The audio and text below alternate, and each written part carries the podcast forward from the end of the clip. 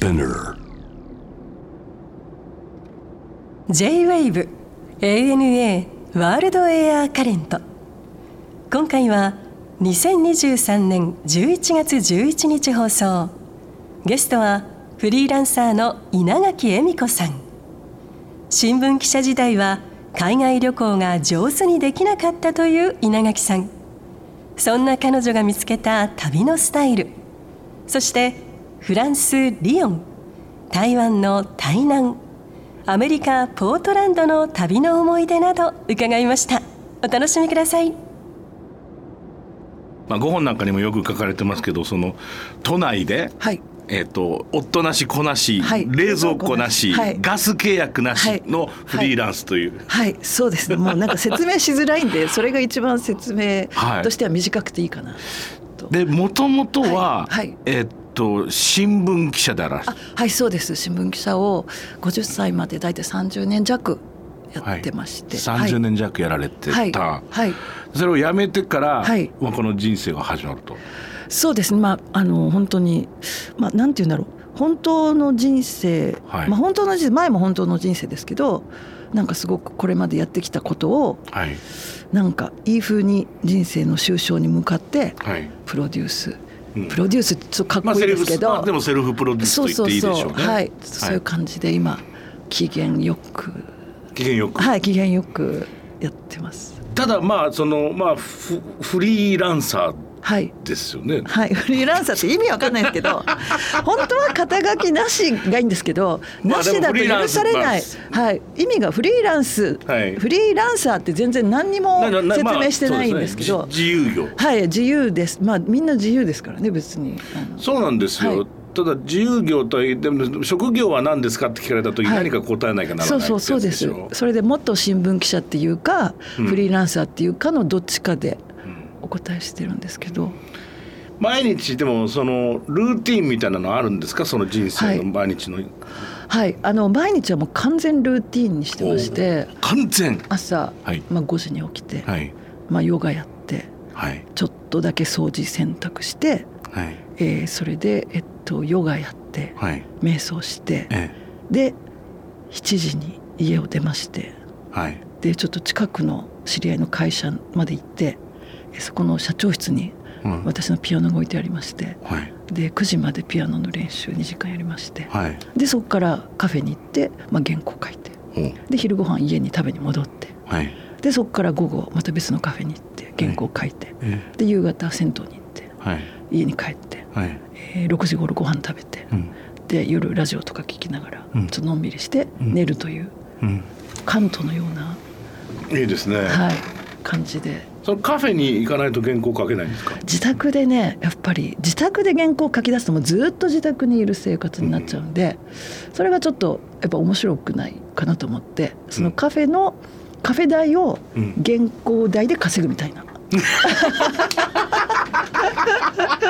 っていうのが目標で、はい、そうか。はい、そこで経済的にはもうそこで循環しているのか。そうそう循環してあのみんないいよねみたいな、まあ、それがちょうどいいっていうのが感じでやってます。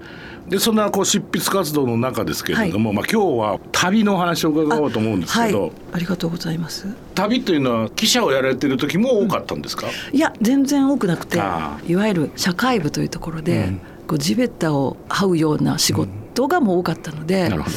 まあ、基本そのあんまり休みがまず取れないのと、うん。そんなに持ち場を離れてはいけないっていうのがあって、はいすごく旅行してないんです長い休みも取れないし。うんだから時々行くんですけど、ん。張り切っていくんですけど時々だから。すっごい調べて、うん。でも大体もうもう敗北感いっぱいで。あ旅そのものが。そうそうそう。日本じゃないですから買ってもわからない。言葉も通じない。お店行ってもなんか買いたいものも。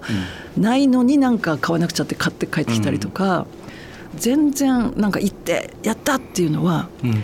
一度もなく、ん。で帰ってきて英語勉強するぞみたいな なんかそういう旅下手だったと。だったと思います、うん。はい。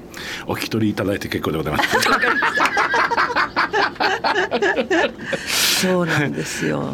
でもそんな中ね、はい。そのまあ50ではい。仕事を辞め、はい。そして新しい人生を始め、はい。まあこう旅が始まっていく、で気に入られたというか、はい。こう特別な関係になったのがリヨンっていうのはこれはどういうことだったんですか？これはもう本当リヨン行ったのはたまたまで、うん。全然リヨン近郊のある町に一緒に行こうって誘われて、うん。それでそこまあ田舎だったんですけど、まあ、そういう機会があるんだったら、うん。ちょっと兼ねてやりたかった新しいうん。旅のスタイルにちょっと一人で挑戦して、そっからその友達と一緒にそこに移動しようと思ってはい。でその2週間前乗りをしまして、はい。リヨンに。はい。でその自分のこう野望としていた旅をこうやってみた最初の場所がリヨンだったっていうことなんですけど、うん。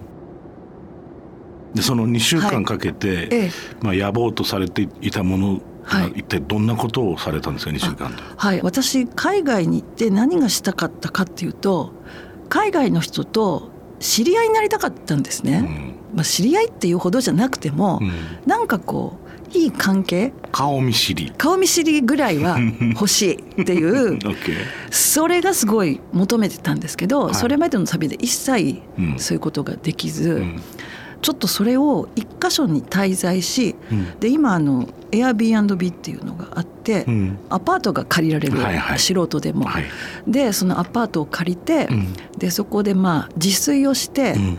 で自炊すると私東京でも同じ生活なんですけど近所の小売店に行くと、うんそこでやっぱり知り合いがそうだよね。できるじゃないですか。まあ、常連ってやつね。そうそうそう。スーパーとかだとできないけど小売店があってそしたらそこに通って、まあ、あとさっきも言ったように毎朝カフェに通ってて、同じカフェに行くんで、うん。そうするとカフェでもうんね。東京でも知り合いできるじゃないですか、うん。だからそれを同じことをうん。リヨンでやってみたら、うん東京でも今それで友達ができ会社辞めてからも友達がいっぱいできたので、同じことしたら、うん。きっと2週間でもうん。なんかできるんじゃないかと思って、はいはい。それをね一生懸命やったんですけどなるほど。はい。最初から友達とアポイント取って旅を始めると、はい。友達2人で喋っちゃうから、あそういう機会はどんどん減っていくと。そうそうそう。それでだからもう一人で出かけていく、はい。何にもできないとこにたった一人で出かけてい。く、でまあ東京でもそうなんですけど例えばお店入っても二人で行くと、もう二人の世界だからね。ね。まあ、それは焼き鳥屋だとおでん屋だと同じことですよね。そうです。そうなんです。そうなんです。で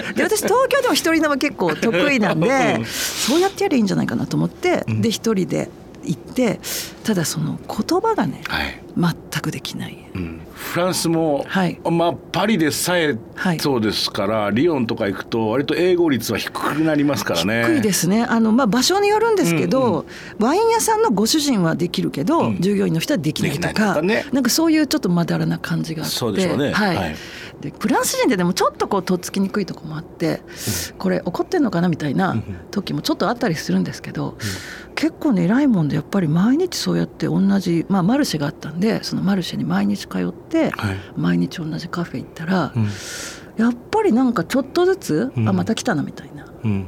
であのカフェでもいつも同じもの注文したんでまあ店員さんによるんですけど、うん。あなたこれよねって言ってこうカフェクレームっていうのを頼んだんですけど、カフェクレームねって言ってこう注文聞かなくなったんですね、常連じゃないですか。うんやったみたいなそれだけのことでうん。めちゃやったみたいな、うん。なんかそういう小さいことの積み重ねをすごくリヨンでこうやってあこれでいいんじゃないかなっていうのを学んだのがリヨンだったんですよね。だいぶ今から考えたらすごい稚拙な失敗だらけでしたけど。いやいやいや分かります。よとはい。ってもよく分かるし、だから向こうとしてはだから1日2日3日目ぐらいあまた来たぞあのあもじゃもじゃみたいな話でしょ？そうそうもじゃ来たみたいな。あらもじゃ来たぞあいつ、あなんだっけあクレあカフェクレームだと。そうそうそうそうん。そう。向こうも向こうで面白いんだよねそれがうん。またね、ただまあちょっと怪しいとは思われてたと思うんですけど見た目も。だってもうリヨンって言っても中心その住宅街なんで、うん観光客とかいいないんですよね基本、うん。日本人なんかもちろんいないし、うん。だから向こうにしたらなんかこの人何、みたいな。何しに来てるんだろうなってなるそうですうそうです。うんだからやっぱそこで自分もすごく考えてと、まあ、向こうに冷たくされてもこのカフェの雰囲気を良くするために、うん。私は少しでも頑張るぞみたいな。で行ったらにっこりとか、うん。お行儀よくして、でそんなに長居せず帰るとか。なるほどなんか結構そういう細かいこと、まあ、それは東京でも気をつけてることなんですけど、うんうん。やっぱ同じように自分がそこをサービスしてほしいだけじゃなくて、うん。自分がこのお店が好きだから、うん。こうそのお店にとっていい客であろうっていうふうにうんうん努力すると、なんとなく分かってくれるんじゃないか。そうなんだよね。それはもう絶対そうなんだ。それを忘れがちになってるっていうか、はい。最近割とはい。ないがしろにしちゃってるのがはい。多いんだよ、要するにファーストフード的な感覚だったりなると、はい。は割とその自動化していくから、そういう何でもないん。コミュニケーションみたいなものをはい。はい。どんどん僕らは捨てていってるから、はいねそうですね。本当にそうですね。あとお金払ってるんだからサービスしてもらって当たり前、うんうん。っていうふうにこうなりがちじゃないですか、はい。普段。だけどやっぱそういうところに行ってなんとかこの言葉もできないけど、うん。受け入れてもらおうと思ったら、うん。すごい全力を尽くして、そうするとなんかいい態度をとって、うん。そうすると隣のおばさんが話しかけてきたりとか、うん。やっぱりその態度うん。態度が大事っていうことをすごく思いましたね。いや実は飲食店とか基本の木なんだろうな、あそうです。だから多分日本でも一緒じゃないですか。でもそれやっぱ日本にいるとついつい甘えてうん。やらなくなるのを、うん。やっぱ海外に行ってうん。態度っていうことを一生懸命やると、やっぱ日本に帰ってきた時にうん。一回り大きなうんうん。自分になってうん。帰ってきてっていうなんかそういう感じがありますね。うんうん例えばこの台湾とかはどうだったんですか？あの台湾はまあこれも台南っていうそおのー台北を外して。そうなんですよ。なぜですか？あのちょっとリヨンで思ったんですけど、パリには会社員時代に何回か行って、まあちょっとパリ難しい。でかすぎる。あと観光客多いから、なんかこうそういう態度とか言っても、うん。態度の悪い観光客がいっぱいいるから、うん。なんか自分もそこに埋もれて、うん。なかなか進化を発揮しづらいと思ってて、はい。だからこうちょっと第二の都市とかに行った方が、うん。で都市だとやっぱそうお店もあるからうん。つながりも作りやすい。田舎行くとまたちょっと別だと思うんですけど、うん。第二の都市ぐらいがいいんじゃないかなと思ってうんあと古い町がやっぱりうん。昔のお店が残ってるから、で台南に行って。はい。でやっぱり同じようにうん。アパート借りて。はい。でもあの台南もやっぱり近くに市場があるとこ行って、そこで毎朝行って、毎朝同じ店行って、うん。果物買ってお揚げ買ってなんとか買ってってやったんですけど、まあ本当にまあ台湾はねフランス人はちょっと分かりにくいというかちょっととっつきにくいとこありましたけどめちゃめちゃ優しいうん人たちでしたね。なんか初めて行ってもにっこりうん。度合いがうん。すごくこうストレートに返ってきて、うん。やっぱこんな親切な全然言葉もできない、うん。うん外国人が急に地元の人が行く市場やってきて、うん。指さしてこうやって、はい。結構向こうにとったらそんなにうん。こうちょっと手間かかる客だけど、全然そんなこと全くこう感じさせずに本当に親切でで本当台南行った時にあ人間ってここまで親切うん。にするっていうことがうん。できるんだなうん。っていうのを、うん。もう日本でそこまで考えたことなかったと思いましたね。いいですね、はい、でも本当台湾っておそらく、まあ、歴史的な日本とのね、はいその関係性が、はい。なのでやっぱり観光としてこう付き合い始めてからのこの関係ってのは非常にいいじゃないですわか。かります。おっしゃる通りで、うん。台湾行った時に、うん。やっぱりこう日本語の看板とかはい。いっぱいあって、で向こうの方も日本のことすごくよくうん。言ってくださって、でそれも本当になんか歴史がつながっていて、はい今の自分を助けてくれてる、ね。ってことは今の自分がこの台湾でやっぱいい行動を取ったら次の旅人につながるなっていうのをすごくね思いましたね。そうなんですよ。んうん。あのにいろんな日本人がいるじゃないですか。はいでもその国の例えばその宿のはい。ご主人にとっはい。て田舎であればあるほど、はい。日本人の客が来ましたと、はい。はい。で帰りがけにベッドがぐしょぐしょのまま返したとなると、わかるわかる。それさどういうかっていうと日本人ってのはねる。そう。っていうわけですよ。そう。日本人代表なんですよ。そうなの、いつもそう思ってない人のためだよね、だから僕もいつもそうなのだ。から,、から寝る前に別にさ必ずベッドメイキングの方が来るんだからさ、はい。寝っぱなしでもいいかもしれない、はい。はい。でも日本人はって話になるじゃないですかあいつがじゃなくて。すごいわかります、うん。私もなんかそのエアビーでも、はい。こう来た時よりも美しくっていう めちゃめちゃ家よりもすごい掃除してでタオルもいっぱいあるんだけど使わない。毎日1個だけしか使わない。でこれ洗濯してうん。これだけせ使っ未使用ですとか、そうやると多分向こうの方が私が帰った後見に来た時ににっこりされると思うんですよね。そでそれを想像してうん。掃除するのが超楽しいって思って、はい、でまた日本でやっぱりビジネスホテルとか普通の泊まった時も同じようにうん。ベッドそうめちゃ綺麗にしてそうそう。すると多分掃除に来られた方がちょっとにっこりされると思うんですよね。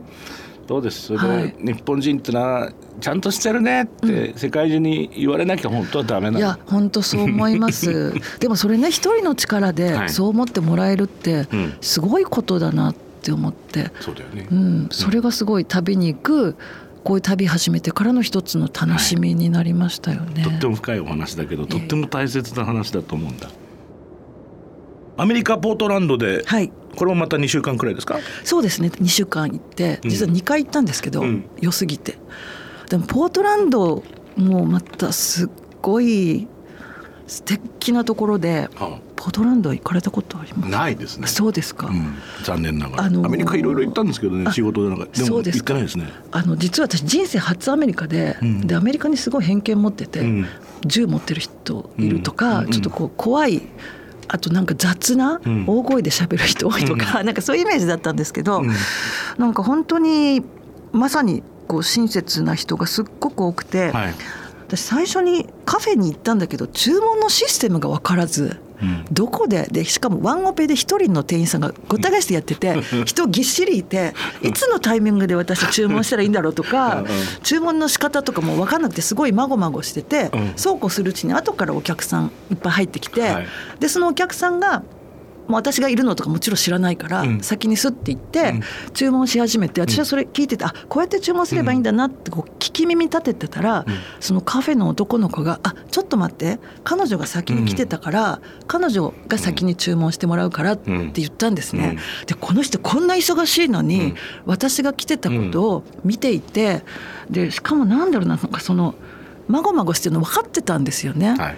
でそういうこう弱い人っていうか、うん。ちょっとハンディを背負った人のことを、うん。この人たちめちゃくちゃ気にかけてんだなっていう印象をすごく持ってそれがすっごく嬉しくて、うん。まあ、安心したんです、うん。でもそしたらそれそのカフェの店員さんだけじゃなくてそれこそスーパーに行っても、うん。もう明らかにまごまごしてるわけですよ、うん。レジに行っても。うんでもそうするとお金も数えるの遅かったり、うん。なんかいろいろやっててもそうするとなんか大丈夫ゆっくりやったら大丈夫だからとか、でいろいろあこれブロッコリー私も小さい頃からブロッコリーを親から食べさせられて嫌だったわみたいなことを ちょっと言ってみたりとか、なんかそういうなんかちょっとこう弱ってる人に対してはい優先的に声かけてくれる、でそれは多分アメリカ人の精神なのか、うん。ポートランドの精神なのか分からなかったんですけど、はい。で見てると私だけじゃなくてその例えば車椅子乗ってる人とか、うん。ホームレスとか、うん。まあ、そういう人に対して、うん。例えばカフェにいつも来てるホームレスがいるんですよ。で普通お店にホームレスが入ってくるとか、うん。日本のカフェだったらお客さんがちょっとあの人とかうん。店の人に苦情を言いに行ったりとか、うん。店の人もちょっとすいませんとか言いそうじゃないですか。うんでもその方毎日来てて、うん。でみんなにおごってもらうんですよ。でカフェの人ともめちゃくちゃ友達で、うん。もう私なんかよりずっとアイドルなんですね、うん。そのカフェの。うん。でその文化っていうか、はい。日本では考えられない、まあそういう人にハッピーでいてもらうことが、うん。自分たちのハッピーにつながるっていう当たり前の感覚にすごくびっくりしたし、うん。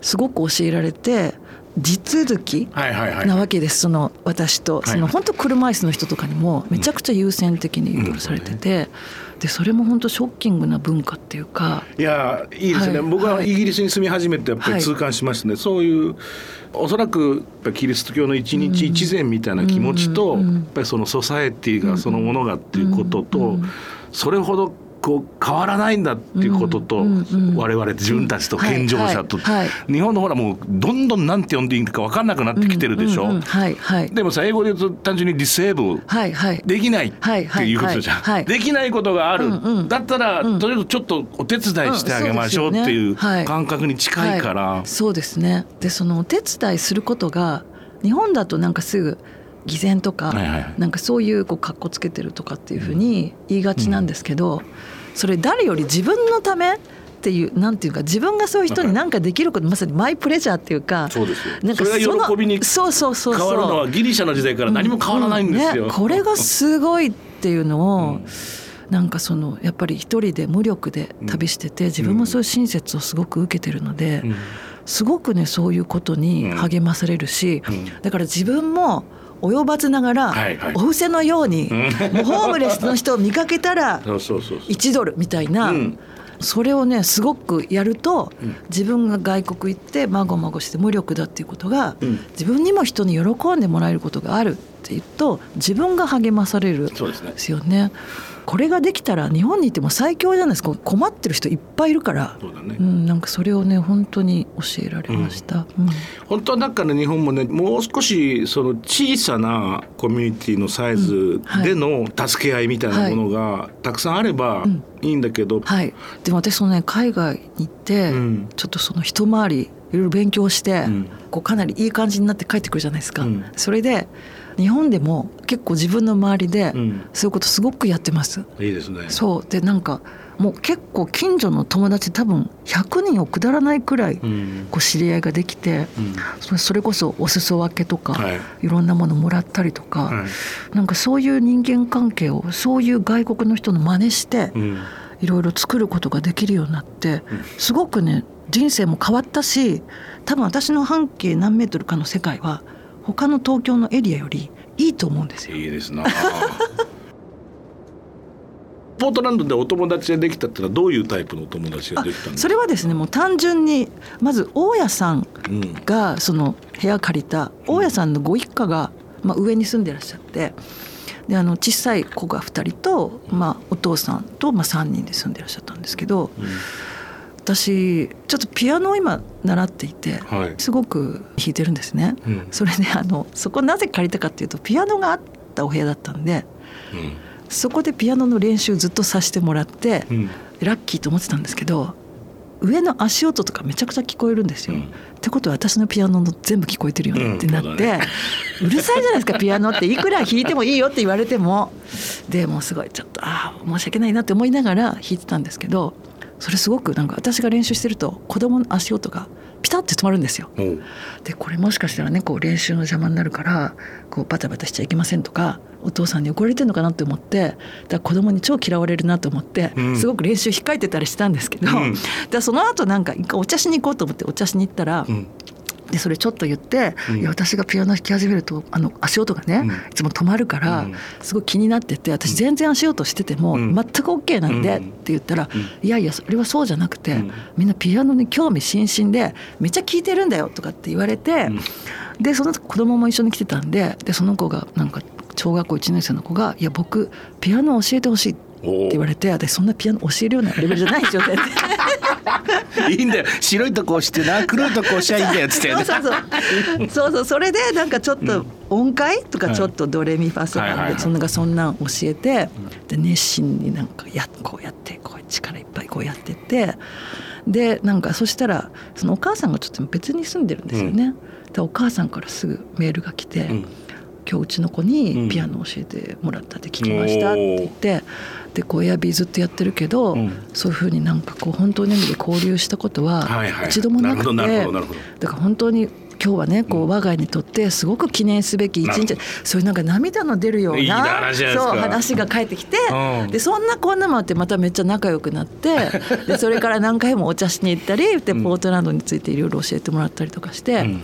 でも子供もそうでみんなまた来てねみたいになったんで、でまなるほど。また行ったみたいな。ああ、はいい、いいね、はい特に思いもせぬきっかけで出会うと、うん。うもも物語のスタートとしてね、はい。おかしな話になりますよね。そうですそうです。本当にそういうことがね旅って一人で旅してるうん。こととこう無力でも、うん。あのそういう情報に頼らずに、うん。自分の目で見て、うん。自分のこう嗅覚と態度を磨いて、なんかその現地の人にこう、好きになる努力うん。をするっていうまあそれしかできないんで、それをやってることでなんか自分の周りは少なくとも確実にはい。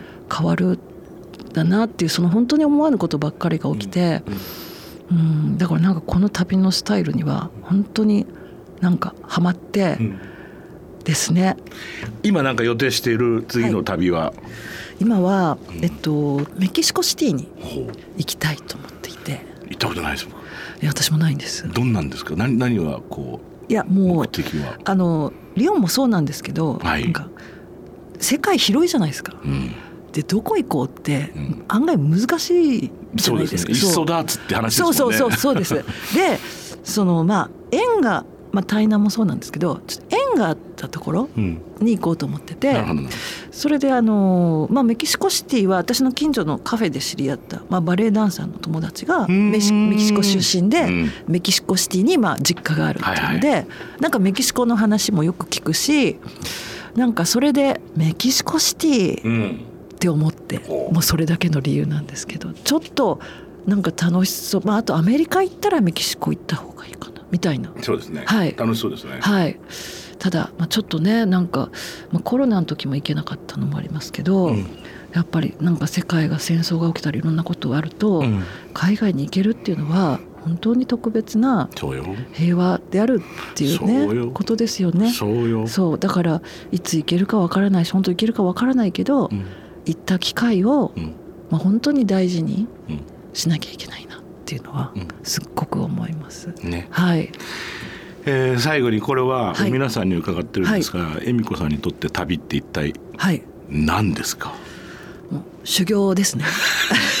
修行。はい修行です。そうだねはい、なんかやっぱり日本にいると当たり前がいろんなことが当たり前になってきてうんはいはい。あの人間関係もやっぱりいい人間関係ができてくるとそこに甘えて、はい。なんかこうやるべきことをちょっとやらなくても分かってくれるだろうとか、はいサボりがちになるんですけど、うん。やっぱそれが外国行くと、うんぱり一から人間関係作るっていうことで自分が何をしなきゃいけないかをもう一回なんか思い出させてくれて、はい。なんか磨いてくれる本当に修行です。だからなんか楽しいからというよりももう義務的に1年に1回はうん。絶対行って、うん。まあ、剣豪がね、うん。こうよく修行の旅出るじゃないですか、はい。あのイメージでうん。行くっていうのが今の私の海外の旅でございますありがとうございました、はありがとうございました。楽しかったです。こちらこそありがとうございました。ANA World Air Current